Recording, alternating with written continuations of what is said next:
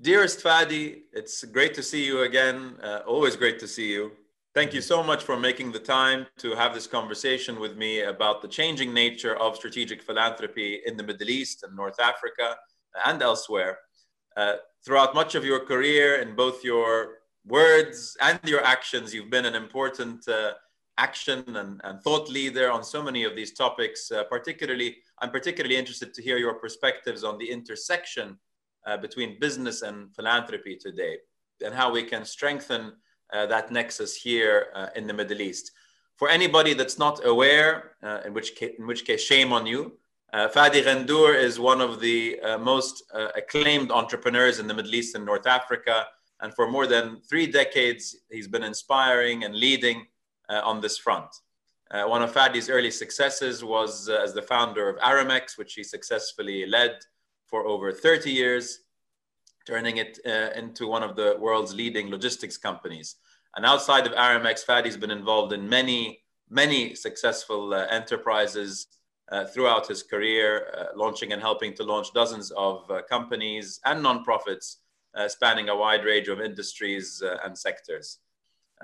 he's best known today, perhaps, as the executive chairman of the Wamda Group, which is a comprehensive uh, platform uh, that invests uh, in the ecosystem for entrepreneurship in the Middle East and North Africa. And if you're not familiar with it, I highly recommend you visit uh, Wamda, W-A-M-D-A.com, uh, because it's uh, an incredible and highly, highly impactful platform. It's no secret to those that know him that Fadi is also a very generous philanthropist who brings the same entrepreneurial spirit and uh, rigor to his nonprofit initiatives uh, as he does to his uh, business endeavors. Most notably, perhaps Fadi is the founder and chairman of uh, Ruwad Tanmiya, which uh, is a private sector led community empowerment platform that supports vulnerable communities uh, in a variety uh, of ways, including in Jordan, Lebanon, Palestine, and Egypt. And that's where I'd like to, bin, to begin our conversation today. Azizi Fadi, can you start by telling everyone watching this about Ruwad its journey to date, uh, and perhaps what you've learned along the way that you wish you, you uh, knew at the outset? Uh, well, let me start, uh, by thanking you for this incredibly generous uh, introduction. I am honored, and it's such a pleasure for me to, to share this platform with you and talk about issues that, uh, that matter to us in, in, our, uh, in our lives and how we view the future of this region and how we view the future of the world. And you, you are doing incredible work at, at the center uh, at Cambridge University for uh, strategic philanthropy. It is so essential for, uh, not for only for us here in the region, but it's a global issue that continues to be with us. So, uh, and I'd love that this region uh, tags along and actually catches up to what uh, what the rest of the world, uh, at least the developed world, has been doing. So if I, and I'll take uh, I'll take your question on Ruwad and say that it is at the heart of, of, of strategic philanthropy. So it's 15 years old now. We're actually this weekend we're we're celebrating our 15th year with our com uh, community. Uh, unfortunately, virtually.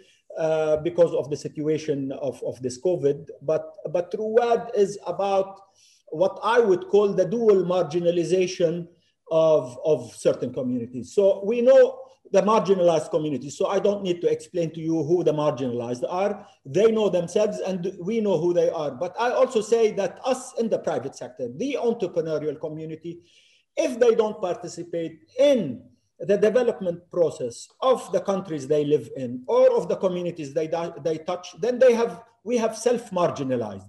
So we've put ourselves outside of this development process, outside of this essential participation in the development of our communities and left it and abdicated a role that is essential for us. You know, this whole story of the business of business is only business is, is as you know, the, the business roundtable in the US now finally said this doesn't work anymore.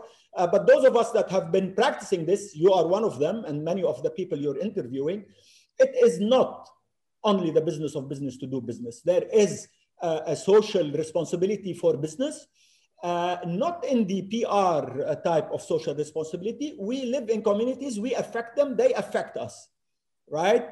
And so we cannot deny that and we cannot say if you only pay taxes or if you only uh, you know adhere to rules and regulations then you're that's your uh, uh, social responsibility so ruwad at the core of it is how do we bring the private sector from its marginalization to marginalized communities and work with them so that we feel that we are all part of a community to see how we can do the development. So what we do there is we work with youth uh, on, the, on, on character building. So we say you are going to, you, you want to go to university and get your degree, fine. But you're going to come to this community center. We establish community centers in every uh, marginalized area we choose and we say over the weekends you're going to be doing things that affects your community so you're going to do volunteer work you're going to give us four hours of volunteer work to do community work in your community to solve your own problems so that you own your own streets so stop complaining and let's not complain about this is not happening here this is not happening here government has forgotten us. Well let's see do we own uh, can we have initiatives to to fix our own problems? Do we have enough knowledge to do that? Do we have uh, uh, the capabilities as youth and people who participate with them and help them to actually get themselves to feel that the initiative is owned by them and they, they this character builds effectively and gives them something that the universities don't don't actually give them and so this is funded purely by private sector and it is about really community mobilization for the youth uh, by the youth at the end of the day so I like the fact that Ruwad is an unashamedly private sector led initiative. Uh, seven years ago, you made a very persuasive call for something you called uh, corporate entrepreneurship responsibility, which you're just talking about now, which, which is what I understand it to be really a call for private sector organizations to support the development of entrepreneurship ecosystems in their own backyards given that businesses that from the Middle East, uh, or do you think that businesses in the Middle East are doing enough to address the region's own social and, and economic challenges? And what have you found to be uh, the, the most effective ways to get more local businesses and business leaders to be more deeply engaged in enhancing uh, and meeting societal needs uh, more directly and more perhaps authentically? thanks, Badr, for this question. It's a very important question. The, the, idea of corporate entrepreneurship responsibility is to kill the concept of CSR, right? We need to kill that because it is such a PR-ish story so that the private sector can actually feel good about itself and it goes out and does, you know, and places its CSR programs in, in its uh, advertising and, uh, and uh, and marketing departments. And that's when you know when they, that they're really not serious about it. So the idea of corporate entrepreneurship responsibility, again, falls back to that question, how do you get the private sector actually to feel the importance of doing things in their community and uh, and the responsibility. So, so for me, it was what do we do in the private sector? We're entrepreneurs. We know how to employ. We have uh, networks. We have we can lobby government. We can do all sorts of things for entrepreneurs that are emerging. So I'm saying, okay, you want to do stuff, private sector, do it with entrepreneurs. This is what you know how to do. So let's not uh, uh, beat around the bush and find projects. Let's do work with entrepreneurs because it falls at the heart of the businesses that you do. Um, you, it's not requesting you to do anything extra. Just think, what does your business have? Do you have people of knowledge that you can mentor entrepreneurs? Do you want to invest in entrepreneurs, etc.? You know the rest. I mean, I don't need to over explain that. So it is taking uh, uh, really at the core of what private sector does and telling them to do more for entrepreneurship because of the ultimate aim in our region and globally today. You know, there is a challenge of employment. Uh, and there is a problem of unemployment and youth that are not able to find jobs and they're graduating by the millions, right? So how do how best to create jobs is to create more companies. And how do you create more companies? By having entrepreneurs. And so the private sector has that responsibility to take its capabilities, its knowledge, its networks to actually help these entrepreneurs uh, uh, establish their businesses.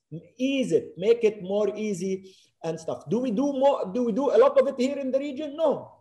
I mean, uh, uh, uh, we're doing much more than, than uh, when I started my business uh, 30 years ago. Uh, but is it enough? No, it is essential. It is at the core of us having secure, stable communities and societies so that we can live in a society that cares about its well-being. and we need to step up you can actually make money by supporting entrepreneurs. So if we want to take it, all the way up to doing uh, good, doing, uh, you know, benefiting from it and doing good at the same time, fine and dandy, let's do that. But uh, step up uh, uh and take uh, whatever capabilities you have and put them in, in, in the service of how do you create new jobs and new, and new companies and new opportunities for the youth that, that we care about. You're absolutely right. And every company, really, uh, and every size of company has a role to play because uh, fundamentally, uh, the DNA of every business needs to be entrepreneurial. And so the, everyone has, has the opportunity to, to play a part and to play a role in that. And the other thing I think I might mention there is um, uh, just being a little bit careful to make sure that we don't. Um, uh, you know the I, I guess uh, there's one type of entrepreneurship that's sometimes uh, neglected in this part of the world. Uh, you know, we, we often uh, fall into the trap of thinking about entrepreneurship solely in terms of the young graduate building a tech company in his or her garage. And that's one type of entrepreneur, perhaps, you know, even the modern day stereotype, which is modeled on the Silicon Valley uh, uh, stories. but it's not the only type. We obviously have a thriving community of, of micro and small businesses here in the region, which is really the backbone of our economy, is owned and led by already successful entrepreneurs who've already proven that they know how to build uh, and run successful companies, right? These are people with actual businesses, not just business plans. So I think uh, also a big part of our ongoing effort as a community must be to support uh, these proven uh, micro and small businesses uh, and business owners to scale up their operations. Because in some ways, and to the point you just made about creating jobs and opportunities, these existing businesses uh, run by very capable entrepreneurs stand perhaps in some cases a, a better chance of impacting our socioeconomic landscapes and creating new productive jobs, uh, at least in the short term uh, and, and the medium term. Um, yeah. So, so I'd love to um, move to uh, philanthropy. Uh, how would you describe the state of philanthropy in the Middle East in general? What have you found to be the most uh, distinctive characteristics of charity or philanthropy in the region that people should be aware of? Look, I, I, mean, I'm no expert on this subject, but I'll tell you what my own observations are. So there is less strategic philanthropy and there's a lot of giving. So, and, and my view, and, and maybe the center eventually will highlight that, is how do you actually bring this giving into a strategic positioning? Because uh, when you do it strategically, you're, you're thinking very carefully about the impact and long-term impact, uh, uh, Badr. It is essential. Because at the end of the day, uh, let's call it charity for now. Uh, if I'm doing charity because I do it uh, from a zakat perspective, which is fantastic, or I do it because culturally I have to do it, or because philosophically I have that philosophy, uh, the critical element is how do we get societies in need to stand on their feet and not be in need?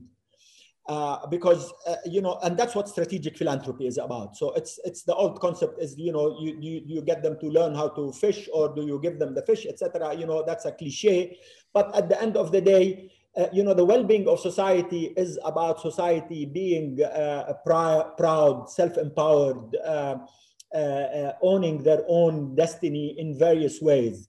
Uh, so the region needs more strategic philanthropy. I don't think it is there, but there's a lot of giving and it is about also spreading the word it's it's about learning it's about education it's about uh, having that discussion with these people that give and want to give and they're genuine about their giving is how do you get them to think about it from a strategic perspective so that they actually impact society. I'll tell you something here, but there, there is also uh, one, there is not much dialogue, uh, and I think your platform could make a lot of sense for us, but you need to bring in the, the public sector in it also, because, uh, you know, eh, eh, development, if it is not thought about so, from a societal perspective and people of impact uh, holistically, then uh, then there's something missing. So it's not only about government, it's not only about uh, social entrepreneurs, it's not only about civil society or NGOs or global uh, uh, impact organizations. It's about the private sector. So how do we get everyone together? So holistically, we address this issue in our region. We don't have much of that. It is haphazard, once in a while, knee jerk reaction. Let's get the private sector to talk to them. Let's do this. Let's do that. Our laws and regulations are scared of, uh, of nonprofits. Uh, they're restrictive sometimes for political reasons. Fine, I appreciate that. I appreciate the worry. But let's have that discussion and bring in the people of goodwill who really want to do stuff. Let's find ways to actually do this together rather than worry about what intentions are. There are a huge amount of good intentions out there that helps government solve the challenges of society so that we can all shoulder the responsibility together. Absolutely. Uh, and let me zoom out of the region just a little bit and look perhaps more broadly at the uh, emerging markets. Uh, the top 30 fastest growing economies last year were all in emerging markets, including, of course, a number of countries from the Middle East, but also many in Africa and South Asia. And a lot, a lot of new wealth is being generated with a new generation of strategic philanthropists uh, beginning to emerge in a number of these countries that uh, although they might not have a long history of institutional philanthropy, like what you've been talking about, most, if not all, have deep rooted traditions in giving. What impact do you think that this could have on the nature and practice of strategic philanthropy over the next few decades? And how can we ensure that this new generation of philanthropists has access to the tools and knowledge that they will need to maximize their impact? Badr, uh, this is an essential question, not, not only, I mean, globally, yes, and in emerging markets, the new wealth that's being generated in the past 15 years because of the, digitiz- the digitization of the economies and the new businesses that are popping up. I mean, you're having, it's, uh, you know, I can't even calculate the wealth that is being generated today. So how, and these people- Five are, trillion, sorry to interrupt you. So uh, the projection that I've seen is $5 trillion uh, across the emerging markets, transitioning to the next generation within the next 15 to 20 years. So there's the opportunity. It's, it's fantastic. And you know what? You, you know, these entrepreneurs are different. They're socially aware. They are much younger. Uh, they, they grew up in a different uh, time and and they are seeing the challenges of society and there is there are role models there you know the essentiality of role models you know what bill gates has done uh, in in his giving pledge initiative uh, and then what he is doing with his foundation uh, is, you know he's the the the story you know he built his business he made his uh, money and he wants to give it away all mostly probably in his lifetime and he thinks about how he wants to impact the world. And i think in a variation of that model uh, uh, uh, you know, all these young new entrepreneurs who have generated wealth that they don't know what to do with all that money anyway. You know, I think, it, but you need channels, you need ways, you need to have that. Again back to the dialogue because uh, you will be able to solve the problem, many problems of the world because entrepreneurs not only give away money, uh, but they have ideas, they are creative, they are innovative, their brain thinks solutions. They don't think only problems, they are much more uh, uh, agile and much more, uh, you know, structurally built to solving problems, matching that with their wealth. So that ability of doing both, which is a new type of social impact organizations, maybe we need to call them an entrepreneurial impact organizations that go out and solve many of the problems that, that we have from, from uh, from education to uh, the environment, etc. I mean, all of these problems cannot be solved and will not be solved by governments alone.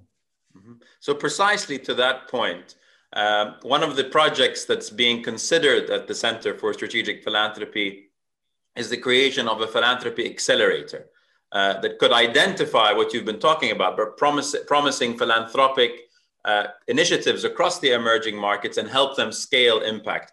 You obviously have a lot of experience in this area.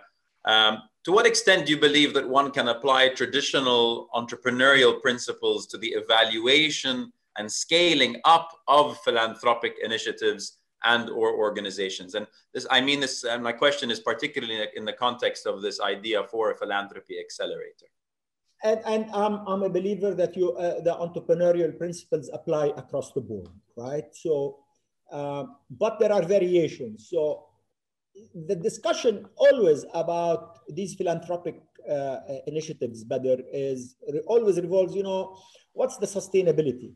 Right, so we need to have a serious discussion of what the definition of sustainability is. So some people say, if uh, if you're not generating uh, internal income, you're not sustainable. So don't go out in the initiative.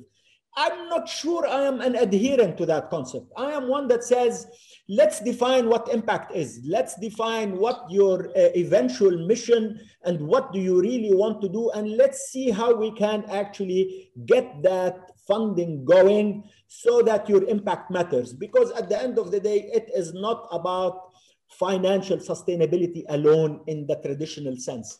It is about the impact that you want to do. And then each project by itself in that accelerator you can define of how you're to get forward in doing certain things so if it is about educating people on the complete you know the poorest of the poor and getting them to learn. And you can't actually generate income out of that in the traditional sense. There are people that will continuously give you from a foundation so that your impact happens. And uh, you know some of these projects also end. Because if you go with a mission and you solve it you actually have to shut down and say, I've achieved my mission and I want to do something else, or something else happens. So uh, uh, uh, the accelerators are essential. There aren't enough of them. There are some in the world that are happening, uh, but I think accelerators are, are essential because that's how we show these young people who have ideas that there are people there to nurture them and help them put them together so that we realize, is this doable? What impact does it have? And what returns are we thinking about? Is it financial returns or societal returns? Again, back to the definitions. How do we define things? How do we understand things together? So that whatever we do, we, it gets to a point where it achieves uh, what we want to do at the end of the day in these social impact accelerators. It is impacting society for the well-being of society.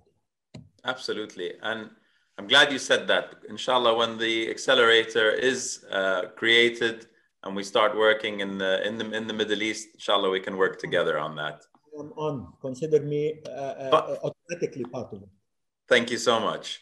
Um, so, uh, finally, please be so kind as to share a few notable lessons uh, that you've learned from your own experiences in philanthropy, uh, and what advice might you give to others, to those who might be embarking uh, on their own philanthropic journeys, or at least considering uh, becoming more active in that space? Some key lessons, some key pitfalls, anything that, that comes to mind? Badr, work in marginalized communities makes a difference for these people's lives, right? It is working for the long term. This is not about instant gratification. This is about long-term hard work. You will be fought. You will be questioned. People will question your intentions. You know, when I first went to the first community of Ruwad, they thought I was running for elections. They said, you know, who the heck are you? Why are you coming here? Where is your money from? Is it uh, is it halal? Uh, are you? Uh, is this a, cons- a, global conspiracy to get the Palestinians to settle down uh, in Jordan, etc.? And I, I can, um, you know, there are certain things I won't tell you of how I was fought. we were fought, but um, I mean, we wanted to actually do that. So, and then when we showed people in these marginalized communities, and I don't blame them for being skeptical about who these, you know, strangers with money coming there. Uh, when we started the work, when we started showing them that we're serious and we're doing stuff, they adopt you. They want to be reached out to. They are completely on board with you. They will work with you. So uh, uh, strategic philanthropy works. It is essential and it is should be at the core of, of, of, uh, of the thinking and philosophy of anybody in the, in the private sector who actually uh, uh, made it and, and needs to do more in the society that he lives in. So that's my biggest lesson. Uh, that's where I get my satisfaction that it actually works, but it takes time. I'll tell you, the first time I felt that Ruwad was working was 10 years after we launched it. And in talking to the community and feeling what they feel about it. And then I said, it's working. We need to do more of it. We need to go deeper in it, but it works. It does work. Habibna Fadi, you are an inspiration to many. uh, more than you probably know. Uh, I look forward to many, uh, many more years, uh, decades uh, of friendship ahead, inshallah. And of course, uh, our next in person get together in the near future. Thank you again. Thank you so much, Badr. It's a pleasure and an honor to be with you, and, and good luck with the work. It's essential work for you. Thank you, sir. Thank you.